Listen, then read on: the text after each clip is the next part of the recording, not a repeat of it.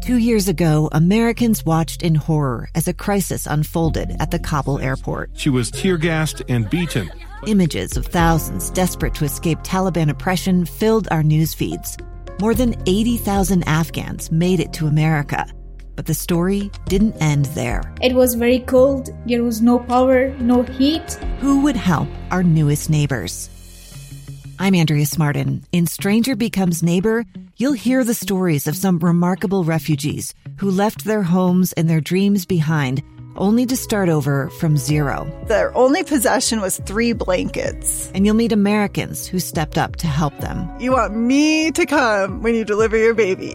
What can one person do in the face of an international disaster decades in the making?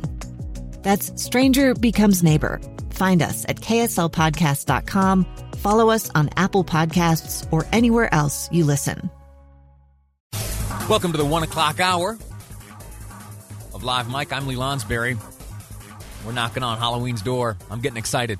As I look outside, I can see the changing color of the leaves. You can tell, you can tell there's a crispness to the air outside.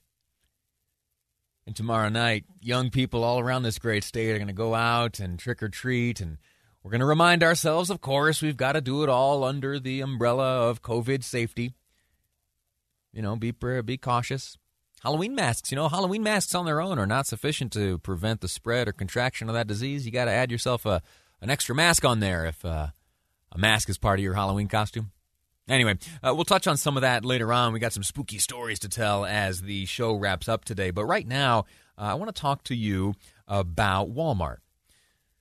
And not only Walmart, but stores across the country, which are looking out at the landscape of our nation, in particular Philadelphia right now, which is seeing uh, riots and looting. And knowing that next week, once Election Day rolls around, there is a chance of more of that. There's a chance it could spread. Now, it's kind of one of those chicken or the egg type scenarios. As I read through these headlines, they are all precautionary. The moves being taken or the moves being made uh, by places like Walmart to uh, safeguard their locations uh, against uh, some of the danger posed by would be looters, you wonder if those precautions in and of themselves somehow rile up the looters. I don't know.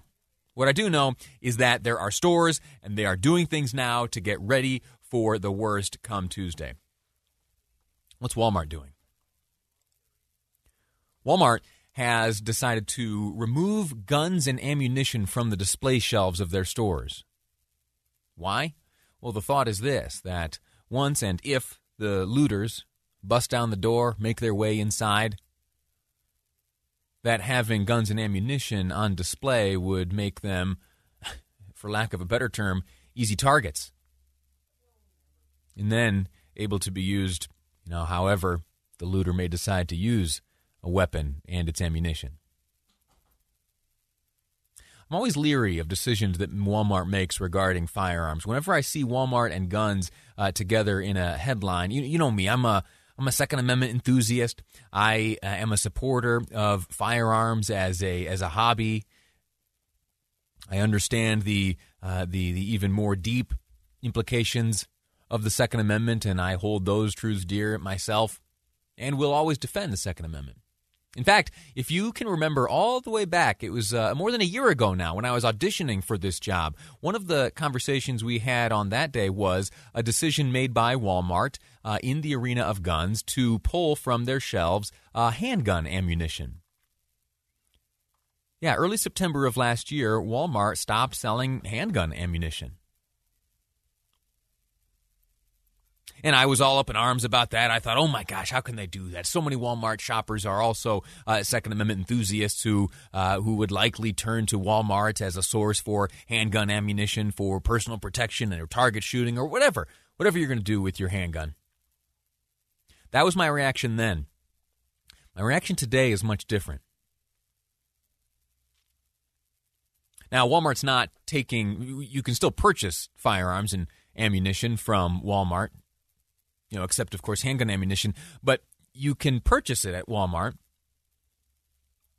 You just have to, you know, talk to one of the associates there and say, "Hey, I'd like to uh, maybe get my hands on this," and you go through whatever uh, paperwork you have to do, depending on where you live, and you are uh, off to the races. But imagine, imagine the United States of America, a place where, on the eve of its election, a process which has been uh, tested countless times throughout its history is at a point now where a store like Walmart is nervous that the firearms it has on its display shelves, which are locked away, they're behind lock and key. But the fear is so great that someone upset over election night results or just riled up for whatever reason may burst down the door, storm the gates, make their way back to the sporting goods section, bust that glass, grab themselves a firearm, remove the remove the trigger guard. If you, if you go to Walmart, uh, I think I think all the guns on display have trigger guards. So uh, they'd remove the trigger guard, get their hands on the uh, appropriate ammunition, uh, load it up, and be an even greater threat. It's a heartbreaking thing. Anyway, here is a, report I want to share with you from ABC Channel 5. This comes from Arkansas. Why Arkansas? Well, it's the home state of Walmart. That is where uh, Walmart uh, calls home. Back in June, Walmart removed firearms from their shelves in the wake of George Floyd's death and the unrest that happened nationally afterwards. This time around, the action, which has already happened here at the Walmart in Alma, led customers to believe it was because of the upcoming election. But Walmart officials say it has to do with recent unrests in Philadelphia. Yeah. Uh, and as you heard there in the report, this has been done before. Uh, after the shooting in El Paso, Texas, uh, Walmart last year stopped selling ammunition for uh, semi-automatic rifles and handguns. That's the uh, that's the story that, that, got me a bit upset. But uh, one thing they did, uh, which is similar to uh, what they are doing now, is just this June during the George Floyd protest, Walmart did a similar thing. It, somehow evaded me. I didn't know that that had happened, but it, it's it's not unprecedented. Um, and 20 years ago, 20 years ago, think back, 20 plus years ago, they were selling handguns. They stopped that uh, 20 years ago in every state except for Alaska. And then it was Alaska last year that uh, during that, uh, during uh, following the uh, the shooting in El Paso, Texas, that Alaska also ceased selling uh, handguns. Now, why do they do this? what is the fear that that they have? Well, we've been over it, and it's a heartbreaking thing. And they are not the only business to be taking action like that. You can comb the streets of any major city across the country right now and see businesses that are preemptively boarding up their windows. Hmm. We're going to take a break in a moment, and when we return, we'll be speaking with a Brigham Young University professor, Richard Davis. He's been a guest on this program before. Uh, looking forward to a conversation with him again, a teacher, a professor of political science, and we'll talk about is the fear of violence after Election Day? Is it an overblown fear? Are the fears held by Walmart and other establishments are they legitimate? Are they are the concerns that you and I may have are they legitimate? And uh, what does it say about us? And how does it compare to our history? Looking backwards, I feel often is a, a good indicator of what we can expect uh, moving forward. Not always. Uh, but there are times when, when that is the case. Before we go to break, though, uh, I do have some breaking news, and it is uh, the latest case counts from the Utah Department of Health. They have revealed the new number of Utahns to come down positive with the coronavirus, and it is a record number. 2,292 Utahns since yesterday have tested positive for the coronavirus. That brings the seven day rolling average of positive tests up to 1,622, and the rolling seven day average for percent of positive lab tests stands now at 18.1%. 318 Utahns are in the hospital right now suffering from COVID 19. And the number of Utahns who have lost their lives, three. Three more than yesterday. Uh, with this uh, alert from the Department of Health, there's a statement from the governor. I'll read that to you now, then we'll take a break and return with Professor Davis. Governor Herbert says while it is true that Utah's COVID 19 mortality rate is substantially lower than the national rate, we must not become numb to what these numbers mean for our communities, for those infected, for everyone who loves them. Assuming a 5% hospitalization rate and a 0.5% fatality rate, we would see 115 hospitalizations and 11 deaths from just from the nearly 2,300 cases we are announcing today. This will cause increasing strain on our already overworked medical professionals and leave even more families with an empty chair at their dinner table. And that is to say nothing of the long term effects many more of these Utahns will face even as they recover. We cannot be too cautious in our efforts to limit the spread of COVID 19. That, the statement from the governor on a day in which we set an unfortunate record, and that is 2,292 additional Utahns uh, have tested positive for the coronavirus. Quick break. When we return, Professor Davis talking about the possible violence and the fear of violence on Election Day. Is it overblown? Ask yourself that. We'll discuss it next on Live Mike.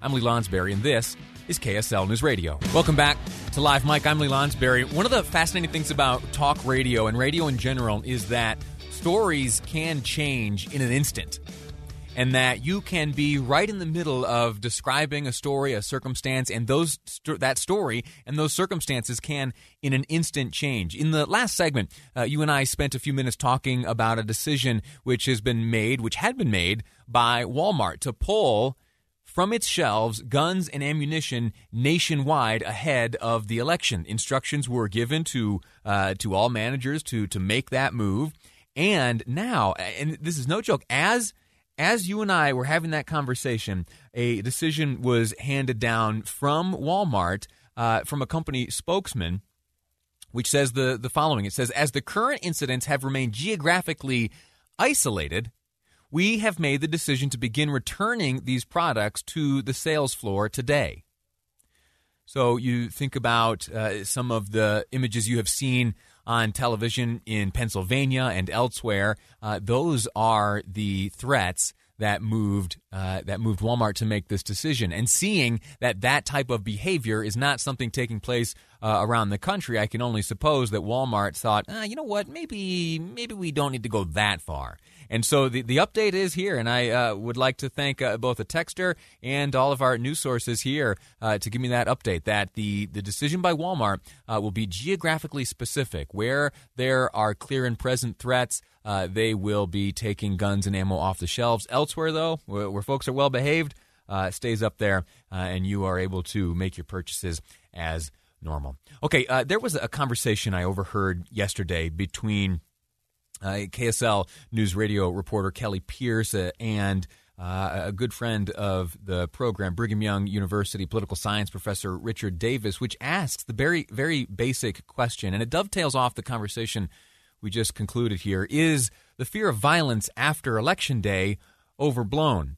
Uh, and so I'll put that question to the professor. Professor Davis, are, are talks of violence after the election overblown here in this country? Well, historically, we have had very little election related violence. Um, and that's because we tend to be uh, sort of more moderate and less passionate as a public.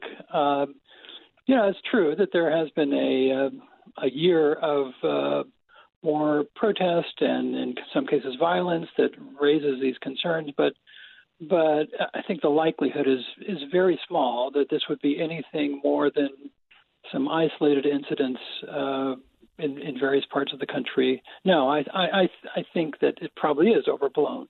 There isn't going to be a, some sort of you know a, a mass uh, act of, of acts of violence uh, as a result of this election. I mean, clearly how the participants react to it, um, and we're talking more of the aftermath and the day of, right, uh, has an impact. But um, but uh, you know, I think when it comes down to it, that uh, even though you know Donald Trump has made uh, statements that he thinks the election is rigged, and et cetera, I think when it really comes down to it, that um, if he loses, uh, he's he, he is going to accept the results and and urge others to to do so. So uh, yeah, I do think they're overblown. That, that's my that's my both prediction and view as well. I, have much more confidence in, in, us as Americans at large than I think many of those who uh, see you know real violence on the horizon coming after election day. Uh, talk to us about how about history though. Have we have we ever seen anything uh, you know that that you know that required buildings to or businesses to board up their windows following elections here in this country? No, no, that's really been a feature of the United States, which, which you know we should all applaud. That we we have been able to conduct very peaceful elections. Um, uh, you know, the, the, the Civil War was probably the most uh, uh, difficult uh, in terms of this this issue. Uh, in in the case of the South and uh, of, of voting uh, um, efforts by by blacks to to vote, yeah, yeah, some of that, but really we've been we've been quite blessed in in our uh, avoidance of the very things that we see happen so often around the world in other countries, and I, I just don't I don't think that is going to end uh, in this election. I mean, I, I do worry about the political polarization that's going on and how much people are thinking about the other side, those they disagree with, as somehow you know evil. Um, but to to take that stance and lead to actual know, violence against those people that that has not been part of our American history, and I I, I see it as as you know, very, very infinitesimal uh, if indeed some of those things actually happen. We're speaking with Brigham Young University political science professor Richard Davis, uh, talking about you know the, the notion of uh, violence after election day. Uh, it is our shared opinion that uh, that many of the claims are overblown. Uh, but let me ask you this: Have you mentioned that there is a, a polarized atmosphere and attitude uh, among Americans right now, and that those of one side have a, a view of the other side as as evil. Now, is that is that something that we have seen throughout history, or are we facing unique polarization today? Uh, we have seen it at times. I mean, I, mean, I mentioned the Civil War uh, as a time where that was clearly the case. I mean, the even at the time, even early up in the 1800s, there there was some very vicious attacks going on between the the, the, the two major parties and their candidates. Uh, but um, what what what we've seen, what political scientists are finding is that, that uh, what's interesting and, and I think different is that people are thinking more about how much they dislike the other side and and and wouldn't support that candidate, then then they support their own side. So what what that boils down to is that people will say, uh, if they're, you know, some Republicans will say, you know, I, I, I hate the Democrats and uh, they're evil, uh, or Democrats might say that to Republicans more so than they say I'm really connected to my own party. That that's kind of a scary thought. Um, I don't, again, I don't think it's going to lead to violence, but uh, but it, it does mean that that we see the other side uh, in a very negative way um, that probably will eventually lead to even more polarization and and, and more uh, distaste for each other, and, and that's a that's sort of a civil war, but it's not a necessarily a violent civil war, but it's right. still a civil war going on between these two sides that that really is unhealthy uh, and is, I think, new for us. Does it does it paralyze progress? Do we find ourselves, if continuing down this path, uh, you know, short of violence, does do we enter into an era of paralysis? Well, yes, I think I think we're, we're probably there. You know, with, for example, uh, former Senator Harry Reid uh, said that um, uh, if Joe Biden becomes president, he should give the Republicans in Congress three weeks to get along with him, and if they don't do that, then the Senate should end the filibuster. I mean, that's basically saying I'm, I'm going to give you three weeks, and I'm going to give you a very short time frame to to work with me, and after that, we're just going to declare war against each other. Uh, that's you know, and I think we could we could that that's an indication that that he worries that the Republicans aren't going to go along, and certainly during the Trump administration, the the Trump administration thought that about the Democrats. So y- y- yes, I think that uh, it's actually hurting the way in which government operates when these two sides are, are, are unwilling to work with each other. There are there are bits of legislation and uh, and governmental movements that make headlines that uh, you know folks like me talk about ad nauseum.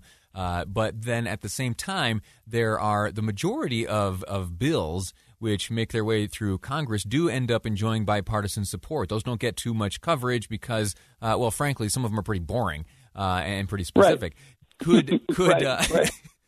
Could, do, do you foresee a scenario in which the division trickles down and impacts that type of operation? Because I have uh, former uh, Hill staffer. I kept my eyes on on those types of uh, legislation pieces, and those mm-hmm. the, I, ne- I never saw too much uh, too much trouble for those. But could it get that bad? Well, uh, probably not. I think, for example, when it comes to something related to, to Utah, uh, you're going to see, you know, a, a, the Democratic member of Congress, Ben McAdams, working with the Republican members of Congress for a very uh, specific kind of uh, benefit for the state. Um, it, it's really when we're talking about uh, issues that uh, divide us uh, ideologically that they're they're not willing to find some compromise on those issues. But but those are you know those those are the major issues, the ones that affect most Americans. Those are the ones that we can't have uh, unresolved. Right, right. Uh, professor Davis, thank you so much for your time. Again, Richard Davis, Brigham Young University political science professor, uh, guest on the program, talking about uh, Election Day and fears uh, of violence and how they may be overblown. Thank you for the conversation. Thank you. Take care. Thank you. I'm Dave Cawley, investigative journalist and host of the podcast Cold. In October of 1985, a woman named Sheree Warren left work at a busy Salt Lake City office to meet her estranged husband at a downtown auto dealership. She never made it home. Sheree's car surfaced weeks later in Las Vegas. In the parking lot of a hotel casino. No one knows how it got there. Strange. It was strange. Both Sheree's estranged husband and her boyfriend raised suspicion for investigators. I kind of thought that he might have done something. But no arrests were ever made. In Cold Season 3, we dig into double lives, make new connections in the case, and examine the difficulty raised by reasonable doubt. We want answers just as much as anyone else. They have creeps like that now, too, so nothing's changed. That's the new Cold Season 3 The Search for Sheree, now available anywhere you get your podcasts.